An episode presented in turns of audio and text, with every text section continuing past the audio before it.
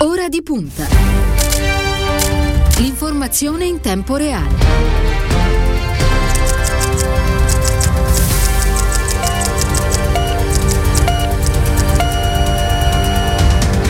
Una buona giornata, ben ritrovati a ora di punta da parte di Stefano Cagelli. Sono da poco passate le 8 e cominciamo puntuali la nostra diretta del mattino. Prima di entrare nel vivo della nostra trasmissione, però fatemi salutare Ilenia Daniello alla parte tecnica e Silvio Garbini allo streaming. Cominciamo ora con le letture delle prime pagine dei principali quotidiani italiani. Partiamo da Repubblica. Vaccini, regioni in ritardo, tocca alla protezione civile. Task force del generale Figliuolo per accelerare la somministrazione, fiale prodotte in Italia dall'autunno. A scuola 250 milioni per attività da giugno a settembre. Smart working per chi ha figli in DAD fino a 16 anni. Eh, nel taglio centrale un richiamo, il governo rinvia il voto in autunno, parliamo delle elezioni amministrative. Poi eh, facciamo cenno a un um, fondo di um, Eugenio Scalfari, il coraggio di Francesco nella terra ferita dell'Iraq.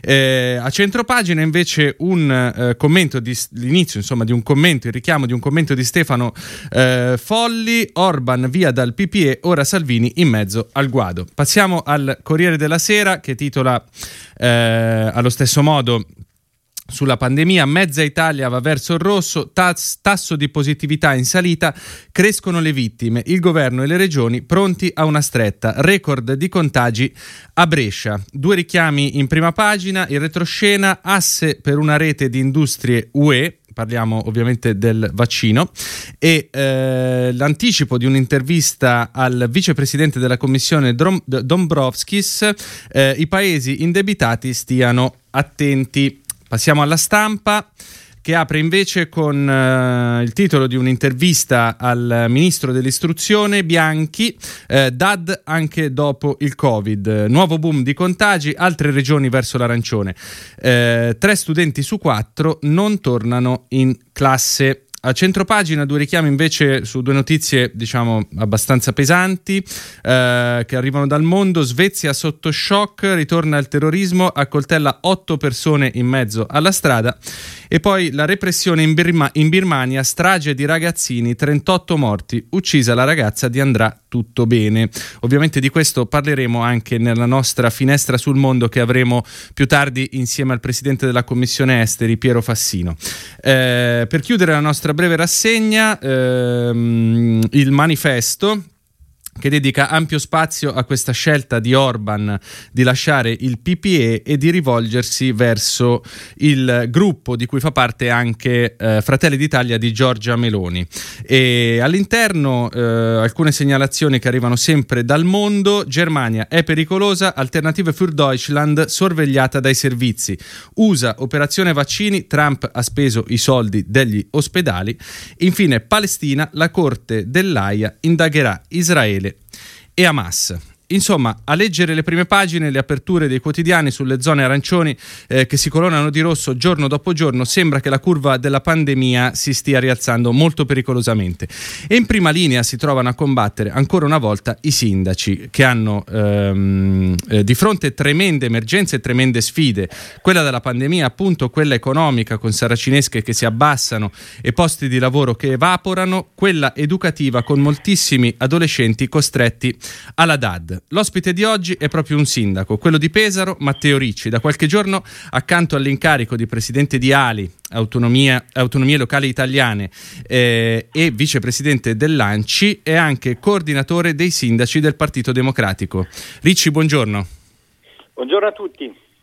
Senta, intanto io comincerei eh, proprio a chiedere a lei, che sta in prima linea da sindaco, com'è la situazione sul campo nella sua regione e nella sua città, sia dal punto di vista della diffusione del virus, sia dal punto di vista della campagna vaccinale. Ma Pesaro adesso sta andando ancora abbastanza bene, i dati non sono per il momento preoccupanti, però siamo accerchiati perché la provincia di Ancona che confina con noi è rossa eh, addirittura ed è stato probabilmente terreno di una variante che ha fatto esplodere i casi e la stessa cosa la vicina provincia di Rimini, quindi eh, siamo abbastanza preoccupati perché comunque la tendenza, nonostante che i casi siano ancora sotto controllo, è comunque gradualmente in aumento, quindi dobbiamo alzare ulteriormente il livello, il livello di, di, guardia. La campagna di vaccinazione diciamo non sta andando granché, eh, non sta andando granché perché a mio parere la Regione Marche ha scelto pochi punti di vaccinazione, ha concentrato troppo per gli ottantenni, adesso nei primi giorni eh, di, nella quale si vaccinano anche insegnanti, altre categorie, eh, c'è un po' di confusione organizzativa, quindi diciamo che si può e si deve fare, si deve fare meglio, anche se al di là dell'aspetto organizzativo la, la, la, preoccupazione più grande che abbiamo è quella che il vaccino c'è, ma c'è in, ehm, in uh, diciamo, numeri minori rispetto a quelli che ci attendavamo e quindi c'è una lentezza generale nella campagna di vaccinazione e speriamo che la, adesso anche l'avvento del della protezione civile piuttosto che del, dell'esercito in questo campo possa accelerare le questioni. Il problema vero però come abbiamo visto è quello della, della, della fornitura da parte dei paesi, per tutti i paesi europei rispetto alle grandi case farmaceutiche, quindi è chiaro che questo è il tema fondamentale sul quale Draghi si dovrà impegnare perché dobbiamo assolutamente accelerare accelerare, accelerare e come, come si è cominciato a fare verificare anche la, e sostenere la possibilità di produrre vaccini in Italia. Esatto, infatti proprio su questo, sulla, restando sulla campagna vaccinale, le, leggiamo che aumentano le pressioni di Draghi sull'Europa, che si va verso la produzione italiana di cui faceva cenno lei, eh, ma non prima ovviamente di 4-8 mesi, e eh, su un protagonismo più importante della protezione civile, che si propone appunto, eh, abbiamo letto sui giornali, di aiutare le regioni più in difficoltà al fine di eliminare le disparità. È la strada giusta secondo lei per arrivare finalmente a un punto di svolta su questo? Ma sicuramente la protezione civile, l'esercito hanno una capacità organizzativa anche in emergenza molto, molto valida, quindi sicuramente può essere uno strumento, uno strumento in più. Eh, però ripeto, la cosa che mi preoccupa maggiormente in questo momento è eh, è sicuramente quella della, della, distribuzione dei vaccini che abbiamo già in Italia in maniera più veloce, soprattutto AstraZeneca, nella quale ad esempio la mia regione è molto indietro. Eh, ma in generale mi preoccupa la fornitura di vaccini, cioè, noi abbiamo bisogno di forniture più costanti, più massicce eh, per eh, vaccinare il prima possibile. È chiaro, come abbiamo visto, che sul tema della vaccinazione c'è anche una competizione mondiale di carattere, si gioca diciamo la nuova forza, la, il nuovo equilibrio geopolitico tra i grandi paesi, tra i continenti e l'Europa al momento eh, rischia di essere un po' schiacciata se guardiamo bene i numeri degli altri paesi. Quindi questo è l'aspetto che mi preoccupa di più, quindi credo che il, il, mm, Draghi ha un doppio ruolo, uno nazionale di efficacia nella distribuzione e, e, il primo però è quello di un'Europa che è in grado di sbloccare la fornitura con le grandi case farmaceutiche o di allargare la possibilità di fornitura anche ad altri vaccini se quelli con i quali sono stati firmati i contratti non, non, arrivano velocemente. Certo, la sfida è cruciale e il tema è centrale. Eh, per quanto riguarda invece il ruolo delle città, ieri mh, c'è stato l'appello del segretario del Partito Democratico Nicola Zingaretti che ha chiesto di ascoltare i suggerimenti dei sindaci sui DPCM e di coinvolgere sempre i territori nelle decisioni. Che cosa significa concretamente secondo lei questo appello? Eh, c'è, un c'è, stata un po' di frizione su questo DPCM perché eh, ad esempio siamo, eh, era rimasto il, all'inizio il, la possibilità di vendita da sport davanti ai bar, davanti ai locali dopo le 18 e questo avrebbe creato in molte città italiane un problema di movida che poi viene scaricato su, sui sindaci. E sembra che poi nell'ultima versione del testo sia stato parzialmente corretto, però c'è stato un po' di frizione. E poi sinceramente noi siamo un po' scettici, anzi molto scettici sul fatto che di nuovo ancora una volta la prima cosa che si chiude siano le scuole. E abbiamo lavorato tanto per organizzare i trasporti nelle nostre città, il mondo della scuola si è riorganizzato per gestire al 50% la scuola in presenza ed è evidente che la, il fatto che di nuovo si stiano richiudendo le scuole senza aver fatto nulla prima eh, non ci convince. La chiusura delle scuole ovviamente serve, ma è l'ultima razio, quando la situazione è davvero eh, non, non, può permettere alcun tipo di, di allentamento. Però eh, noi ad esempio proponiamo, e io spero che questa diventi sempre più una proposta del Partito Democratico, noi proponiamo che il Draghi, il Ministro della Salute il Ministro dell'Istruzione insieme alle regioni facciano uno screening periodico degli studenti in tutta Italia. Io lo sto facendo nella mia città, adesso appena sarà finita questa intervista andrò a verificare il, l'avvio di questa settimana nelle scuole medie. E, è chiaro che se lo faccio a Pesaro con i tamponi veloci a carico del comune addirittura si può fare in tutta Italia. Se tutte le regioni riuscissero ad organizzarsi insieme allo Stato per una campagna di screening periodico noi avremmo scuole più sicure e magari non sarebbero la prima cosa che di nuovo andiamo a chiudere. Oggi abbiamo tamponi veloci a quantità diciamo, rilevanti in tutte le regioni, i tamponi veloci sono equiparati ai tamponi molecolari e, e quindi è un'operazione che si può fare ovunque e lo dico perché al di là della campagna di vaccinazione che diventa l'elemento fondamentale, eh, gli studenti il vaccino non lo vedranno perché fino a 16 anni non verranno, non verranno vaccinati per, per, scelta scientifica. Eh, I 17 18 19 anni rischiano di essere vaccinati quando l'anno scolastico sarà finito, quindi il rischio vero è che noi non riprendiamo la scuola in presenza. Eh, siccome Draghi nel suo discorso di insegnamento ha elogiato la scuola in presenza, eh, ha posto questo tema come elemento centrale del suo mandato, eh, se si vuole la scuola in presenza bisogna fare qualche cosa, perché altrimenti, come stiamo vedendo, la prima cosa che sta chiudendo è di nuovo la scuola. Eh sì, assolutamente, quindi eh, prevenzione eh, assolutamente centrale. Eh, senta, in 24 province i contagi sono oltre il limite, in 4 regioni si va di nuovo verso la zona arancione. Quanto le sembra lontano il dibattito che animava la politica solo fino a qualche ora fa, qualche giorno fa, eh, su possibili riaperture serali di bar e ristoranti? Mm, e in generale mi chiedo come sia possibile che ogni volta ci siano delle spinte ad andare mh, mm, sempre più in là, eh, a dichiarare quasi eh, che si sta andando verso una via d'uscita, quando in realtà poi la realtà ci spinge sempre di nuovo a dover fare i conti con essa. Ma da una parte è naturale che avvenga perché è chiaro che dopo un anno di, eh, di limitazioni c'è tanta voglia di riappropriarsi della propria libertà e c'è tanta sofferenza da parte delle attività economiche che chiedono aperture per uh, rimanere in piedi, perché molte, nonostante gli sforzi enormi che il governo ha fatto nell'ultimo anno con i ristori, molte rischiano davvero di non riuscire a stare in piedi, soprattutto nel comparto del turismo, nel comparto dei servizi.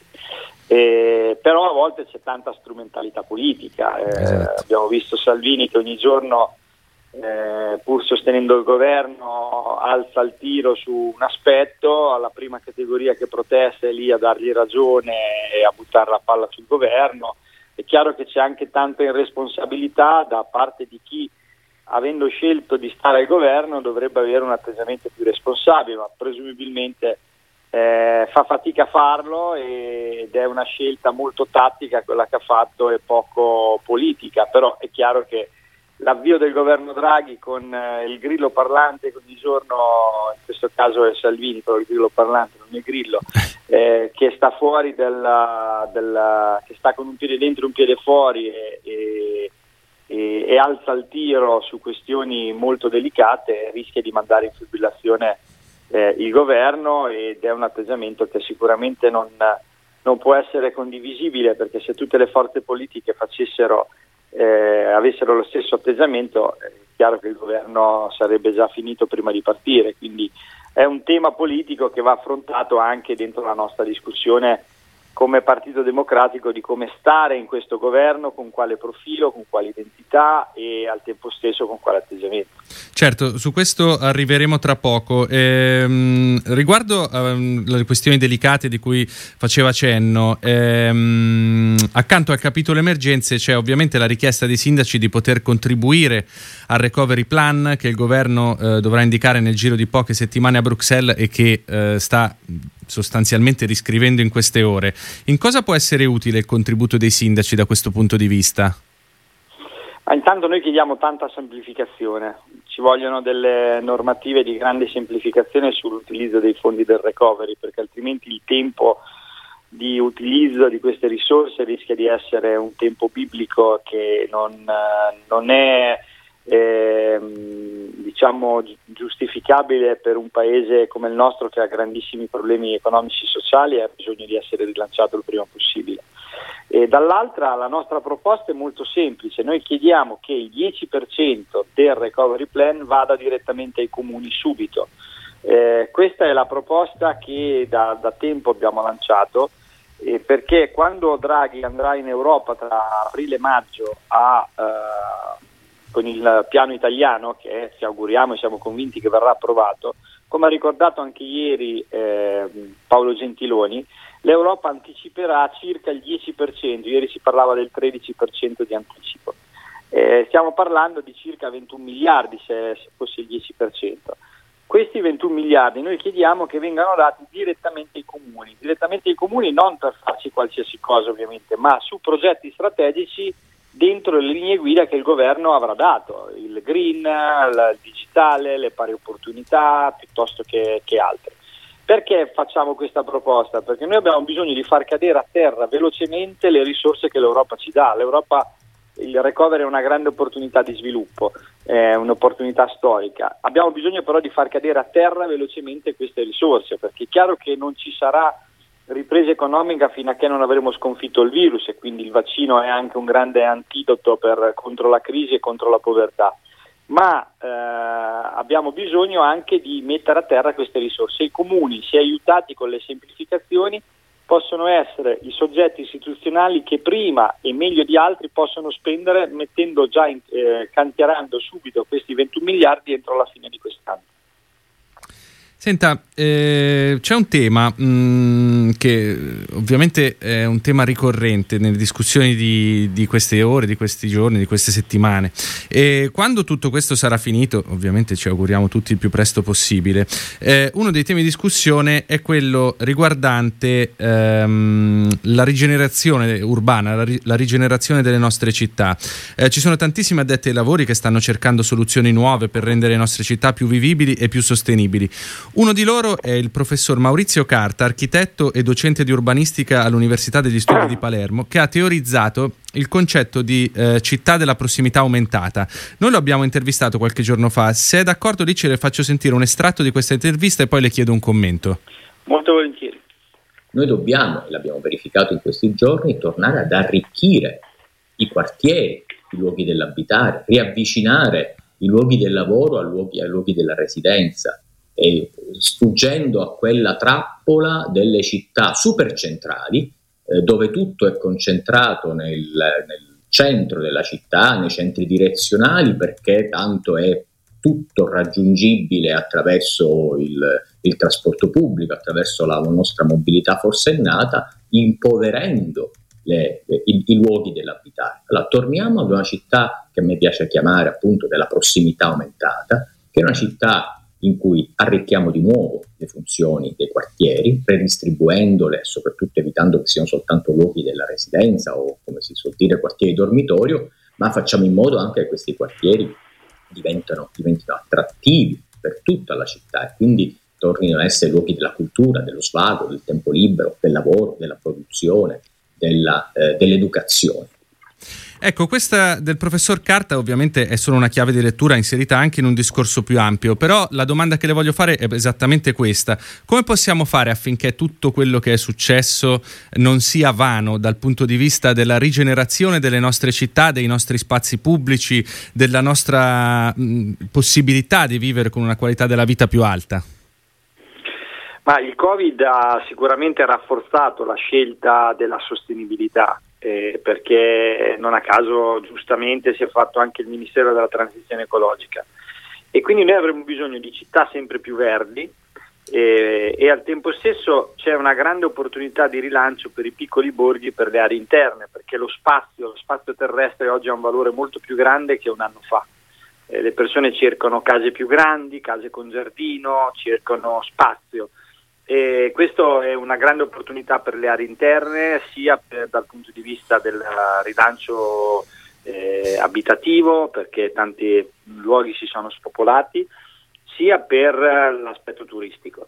E poi abbiamo bisogno di città più verdi, città più verdi innanzitutto nel costruito e non dimentichiamoci che è in atto, a mio parere, un cambiamento notevole perché basta parlare nelle città con i professionisti, eh, architetti, ingegneri, geometri, tutti ti diranno che ci sono una marea di pratiche che si stanno avviando per la riqualificazione energetica delle abitazioni e dei condomini.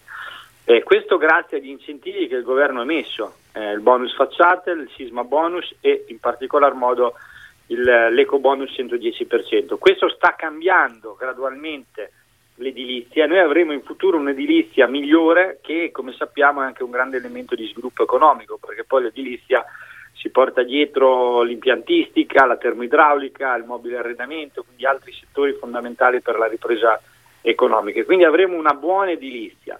Inoltre eh, è in corso un bando periferie urbane riqualificazioni eh, che verrà assegnato a breve, scade il 16 di marzo, noi chiediamo che questi bandi di riqualificazione energetica e di trasformazione delle città vengano continuamente messi in atto, perché sono davvero strumenti per eh, rendere le città sempre più verdi.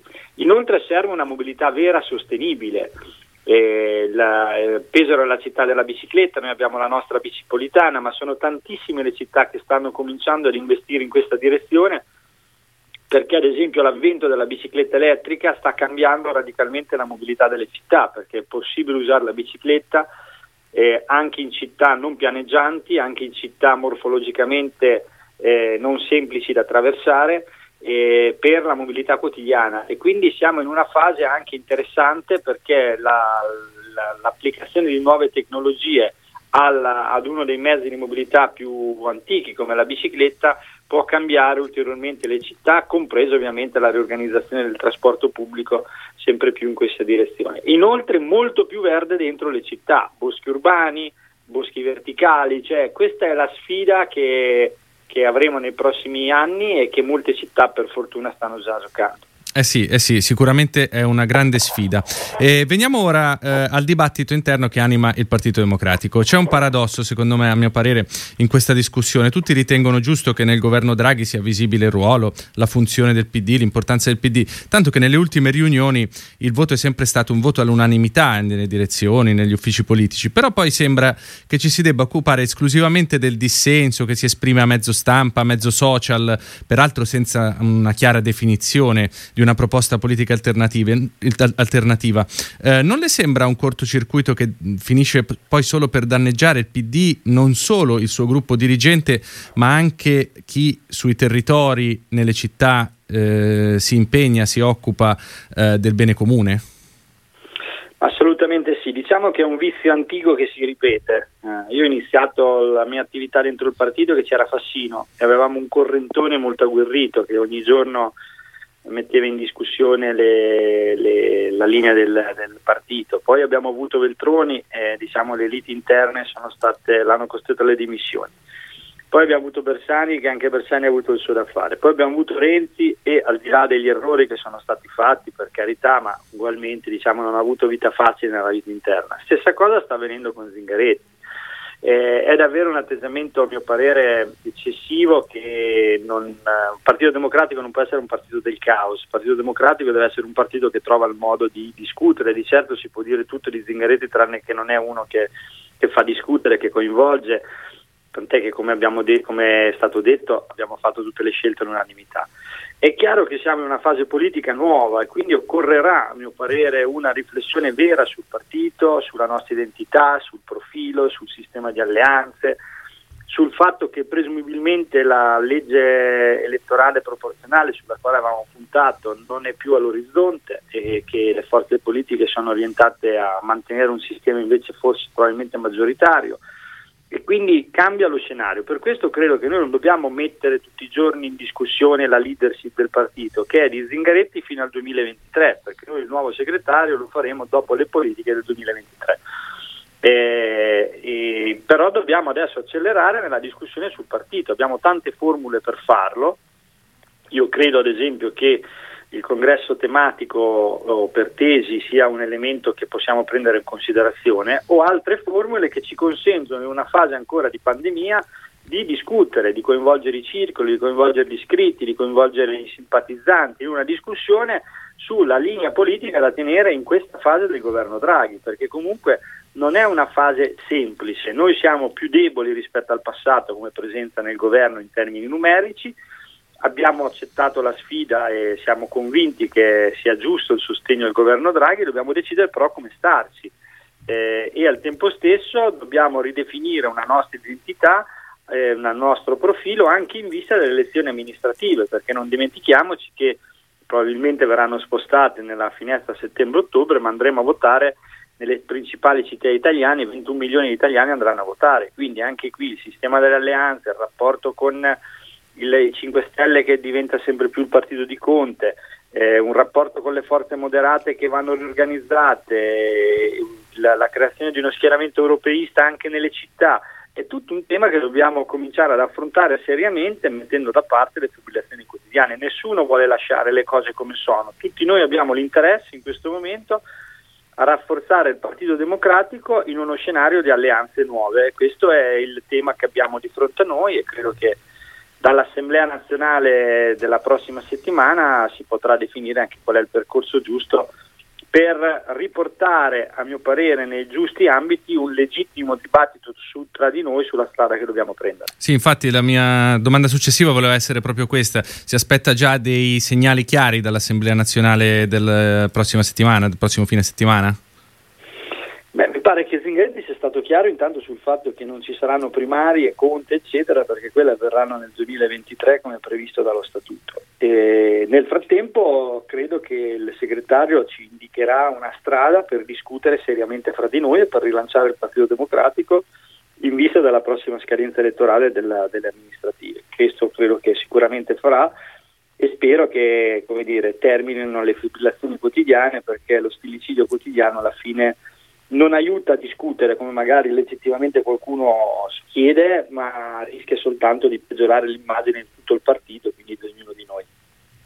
Ricci, eh, prima di chiudere, ehm, appena due giorni fa lei a nome dei sindaci ha chiesto al governo di concedere la cittadinanza italiana e la cittadinanza onoraria a Patrick Zachi, ovviamente anche grazie alla ribalta che ha avuto ehm, nel corso della prima serata del Festival di Sanremo. Il tema di Patrick Zachi è tornato molto al centro dell'attenzione e delle cronache, dell'attenzione dell'opinione pubblica. Come intende dare seguito a questa mobilitazione? Ma proprio qualche giorno fa l'ufficio di presidenza di Ali ha approvato un ordine del giorno che abbiamo inviato a tutti i comuni italiani. Sono già tanti i comuni che hanno eh, approvato ordini del giorno per richiedere la cittadinanza, alcuni hanno dato la cittadinanza onoraria e noi vogliamo arrivare a mille comuni eh, perché questa spinta istituzionale dal basso può convincere anche il governo, il ministro Lamorgese a dare la cittadinanza italiana a Zacchi.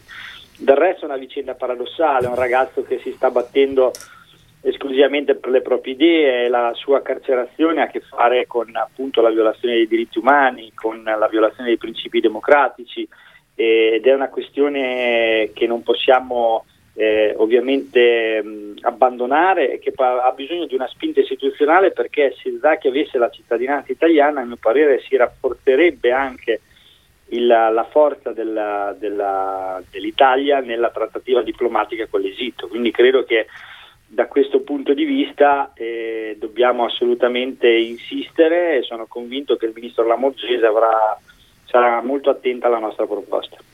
Bene, bene, noi continueremo sicuramente a seguire questa vicenda. Io ringrazio il sindaco di Pesaro e presidente dell'ALI Matteo Ricci per essere stato con noi, lo lascio alla sua giornata che sarà sicuramente impegnativa e torneremo a disturbarla nei prossimi giorni se le fa piacere. Grazie a voi, adesso vado nelle scuole a verificare come vanno i tamponi ai ragazzini delle scuole medie. Buon lavoro. Ancora, buona giornata, grazie. Bene, ora di punta per oggi termina qui. Vi ricordo che potete riascoltare questa puntata come tutte le altre eh, in podcast sulle principali piattaforme e sul sito www.immagina.eu. Ora vi lascio con un servizio sulle ultime da Sanremo insieme al nostro inviato Gerardo De Vivo e a seguire l'intervista di Agnese Rapicetta alla future maker Cristina Pozzi per la rubrica contemporanea. Noi ci sentiamo tra qualche minuto per il filo diretto di oggi in cui avremo come ospite il presidente della Commissione Esteri della Camera, Piero Fassino.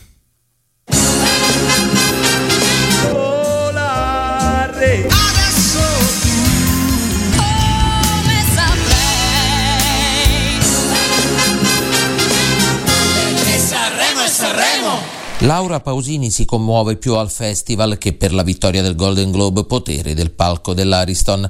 Ritrova scioltezza nel duetto improvvisato con Fiorello. Sono i due registri di questo festival, commozione e improvvisazione. La seconda tappa della rassegna non ha regalato picchi di emozioni, ma uno spettacolo lineare, ogni protagonista al suo posto. Bravi come sempre Amadeus e Fiorello, brava Elodie come co-conduttrice, ma decisamente più a suo agio quando canta, normale sia così. Breve ma intenso intenso lo spazio di Alex Schwarzer, a cuore aperto su tutte le sue vicende doping e la promessa tornerò a gareggiare. A proposito di gara, Davide Shorty e Rongonu raggiungono in finale Gaudiano e Folcast e per la gara dei big c'è la prima classifica generale, primo Ermal Meta, seconda Annalisa, terzo Irama, che non è evidentemente stato penalizzato dall'esclusione fisica dalla gara per le vicende Covid. Concorre ancora col video delle sue prove e sale sul primo podio. Lui avrebbe preferito preferito esibirsi? Da una parte sono grato perché sinceramente sono anche riconoscente al fatto che Amadeus mi abbia teso la mano e c'è stato appunto